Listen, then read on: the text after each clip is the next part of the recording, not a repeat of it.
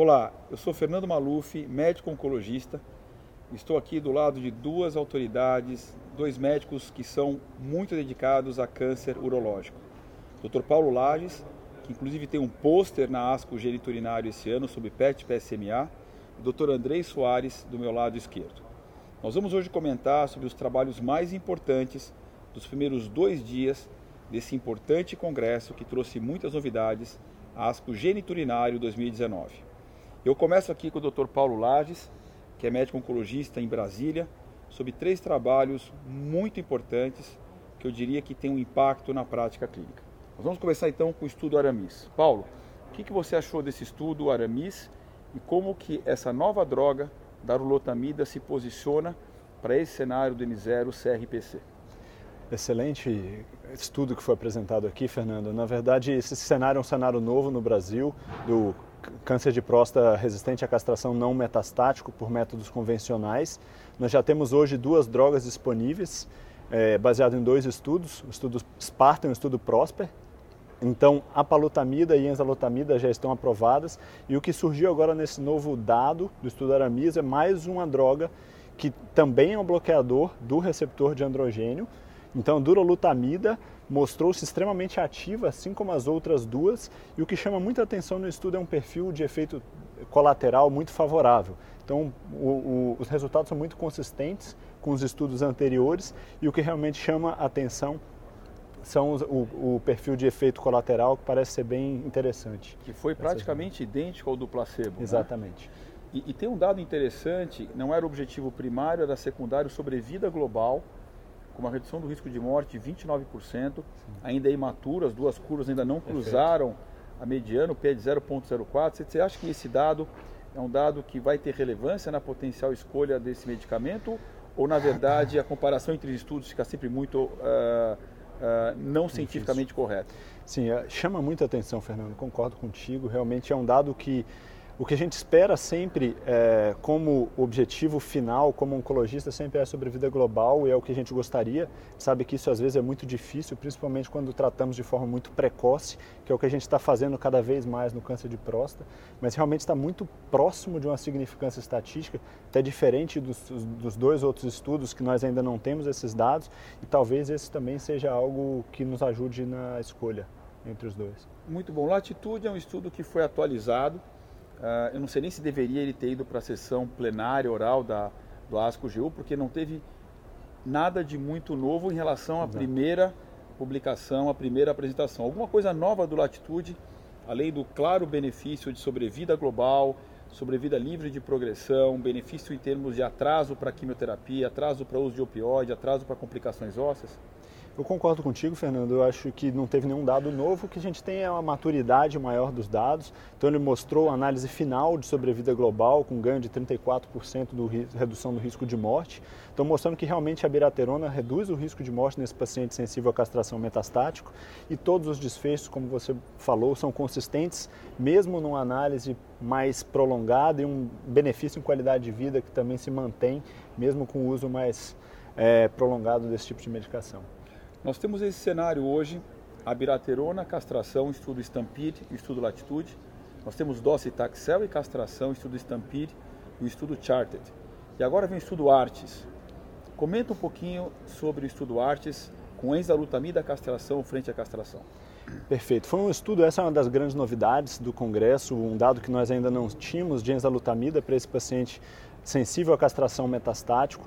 E esse é um estudo interessante por alguns pontos. Primeiro, esse paciente, eram mais de 1.100 pacientes que foram recrutados nesse estudo, então um número bem interessante de pacientes. E além disso, nós tínhamos pacientes previamente expostos a docetaxel, que nós não tínhamos nos anteriores, 18% da população já tinha sido previamente expostos, e tínhamos pacientes também tratados localmente. Isso é interessante, porque a gente sabe que esse paciente tende a ter um benefício diminuído a gente tem esse dado bem consistente do estudo Charted, naqueles pacientes que já tinham um tratamento local, parece que o benefício da quimio era um pouco menor. E o que esse estudo mostrou foi um, um benefício bastante consistente no endpoint primário, que era realmente o, o atraso na sobrevida livre de progressão. Ainda não temos dados maduros de sobrevida global, E isso ainda nos deixa um pouco cautelosos, porque nós já temos dados positivos do estudo Latitude, então a gente precisa esperar esses dados um pouco mais maduros de sobrevida global, mas sem sombra de dúvida é uma arma a mais para a gente estar tá oferecendo, principalmente naquele paciente em que tá, por algum motivo a gente tem um receio com o uso de uma droga, a gente ter mais de uma opção sempre é uma, uma ótima escolha. Eu concordo. A redução do risco de progressão radiológica foi de 61%? Exatamente. É um número também Exatamente. bastante importante. Excelente, Paulo. E agora a gente passa para câncer de bexiga, doutor Andrei. Dois estudos que foram comentados uh, no segundo dia desse congresso, dois estudos que envolvem o tratamento neoadjuvante com inibidores do checkpoint o estudo PEER, o estudo Abacus, que o Dr. André vai comentar. Então, esses não foram estudos novos, né, Fernando? Esses estudos a gente já sabia os resultados, inclusive é, o estudo PEER também publicado é, recentemente.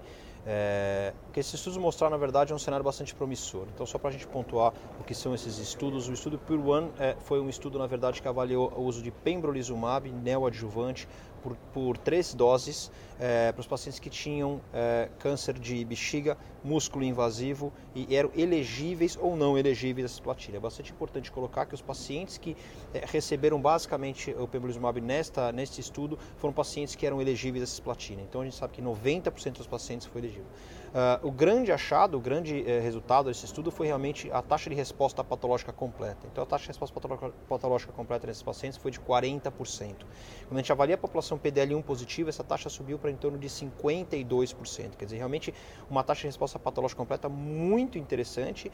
É, ele é um estudo de fase 2, mas quando a gente compara, por exemplo, com os dados de, de MVAC é, é, neoadjuvante, a gente sabe que a taxa de resposta lá foi em torno de 38%, quer dizer, dados realmente muito parecidos com quimioterapia, com perfil de toxicidade muito mais fácil em relação à imunoterapia. O segundo estudo que eu acho que é bastante importante a gente destacar, e ele tem um, uma parte muito é, é, que me parece muito interessante, muito importante, é o estudo Abacus, que na verdade avaliou o atezolizumab no mesmo cenário de doença músculo invasiva de, de uma maneira neoadjuvante. Diferentemente do estudo Pure One, foram feitas apenas duas doses de atezolizumab, ao invés de três doses de pembrolizumab no primeiro estudo, e aqui a população eram pacientes inelegíveis a cisplatina. Por que, que eu gosto de, de citar isso? Porque assim, essa é uma população muito importante, porque a gente sabe que em torno de 50% da população não pode receber cisplatina. Hoje, o que a gente tem para tratamento perioperatório para esses pacientes é nenhum tratamento recomendado. Então, a maioria dos guidelines não recomenda tratamento para esses pacientes. Então, é, a gente tem uma opção de tratamento para esses pacientes, onde eles podem receber alguma droga ativa com uma boa resposta, eu acho que é uma grande mudança de paradigma. E, claro, até com algumas combinações no futuro, eventualmente até com quimioterapias com carboplatina, por exemplo, é, é, aumentando é, ou potencializando o efeito desse tratamento. Ou com até drogas com outras, biológicas. Exatamente, tipo algum inibidor de PARP, alguma coisa nesse sentido, que eu acho que é extremamente promissor. E o que a gente viu no estudo Abacus, na verdade, é que a taxa de resposta patológica completa, como era de se esperar numa população mais frágil e como era de se esperar pacientes tomaram apenas duas doses, foi um pouco menor, mas foi em torno de 29%, que é uma, é uma taxa de resposta bastante interessante para esta população. Sim. E quando a gente pega também os pacientes PDL1 positivo, essa taxa de resposta subiu para 40%. E esse é um ponto importante. Me parece, são dois estudos de fase 2, a gente não tem a número de dados ainda tão grandes como doença metastática, mas parece que PDL e TMB para doença músculo invasiva parece ser um bom biomarcador de resposta, você concorda? É, eu acho que principalmente quando a gente está falando talvez um pouquinho na fase mais inicial, né, a gente sabe que, por exemplo, nessa, nesses dois pequenos estudos de fase 2 de neoadjuvância, o PDL1 realmente mostrou essa diferença bastante importante é, e o TMB a gente tem também nos dados, principalmente quando a gente avalia os estudos e, e, em doença metastática é, e o próprio PDL1 que a gente sabe que teve em maio do ano passado, o warning do FDA, né, em relação aos pacientes que estavam no estudo de primeira linha, tanto do Keynote quanto uh, uh, o, o, estudo em vigor, que eram pacientes que o braço que estava somente imunoterapia, no caso o pembro ou, ou atezolizumab, e que eram PDL1 negativos, esses pacientes eh, eles não deveriam fazer a imunoterapia isolada e só os PDL1 positivos deveriam fazer. Então, aparentemente a gente consegue separar, pelo menos parece que quanto mais precoce o uso, realmente o PDL1 é, é importante. E, e é importante dizer que não existe uma correlação em bexiga, como em vários outros tumores, mas não existe uma correlação entre a expressão do PDL1 e a quantidade da carga mutacional. Então, eles são independentes, mas eles parecem que são aditivos em relação a isso. Quer dizer, um PDL1 elevado é bom, um TMB elevado é bom, mas quando eles estão juntos, eles são muito melhores. Parece que tem um pouquinho desse efeito somatório nesses casos, como seleção de pacientes. Muito bom, acho que comentários importantes de estudos que alguns que são practice changing, outros que talvez venham a, a colocar essas novas estratégias, por exemplo, no cenário da doença músculo invasiva. uh, ou substituindo a quimioterapia ou como opção a quimioterapia nesse cenário. Eu vou comentar rapidamente de três estudos, uh, dois em bexiga, um em câncer de testículo. O câncer de testículo está ficando um pouco órfão nos, nos congressos em termos de, de, dados interessantes. Vou começar com câncer de testículo. É um estudo uh, que envolveu 18 centros de 11 países, avaliando 55 pacientes que receberam um ou dois ciclos de BEP adjuvante para tratamento de não seminoma localizado. Esse estudo mostrou, então, a evolução dos pacientes que recorreram depois de um ou dois ciclos de BEP adjuvante. 55 pacientes, o tempo para recorrência foi ao redor de 13 meses e interessante que 29% das recorrências foi depois de 3 anos. Quando a recorrência é tardia, o prognóstico é muito ruim. A gente já sabia que a recorrência tardia, uh, com tratamento quimioterápico terapêutico, ou seja, sistêmico, já era muito ruim, para adjuvância também é muito ruim. Mas o mais importante é que a sobrevida livre de progressão da população como um todo foi de 66%, ou seja, muito abaixo do primeiro tratamento de um câncer de testículo com quimioterapia. Melhor do que de uma recorrência após o primeiro tratamento sistêmico, mas pior do que o primeiro tratamento quimioterápico a ser feito. Portanto, pacientes que falham um ou dois ciclos de BEP adjuvante merecem, obviamente, uma reflexão de talvez esquemas diferentes de EP ou BEP na segunda linha, talvez esquemas com ifossamida, talvez esquemas com paclitaxel TIP e, obviamente, um estudo biomolecular mais adequado para tentar entender outros potenciais alvos que não quimioterapia. Um segundo estudo importante na área de bexiga, uma nova droga chamada Vovatamab.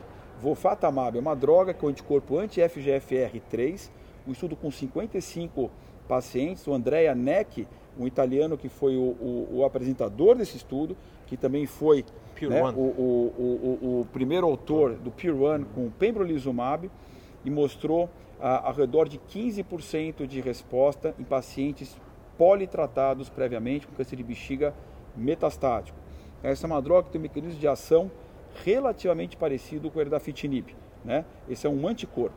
Uma segunda droga que é um anticorpo conjugado chamado sacituzumab govitecan. Uh, esse sacituzumab é uma droga que se liga a uma proteína da membrana celular, ao antígeno dela, chamado TROP2.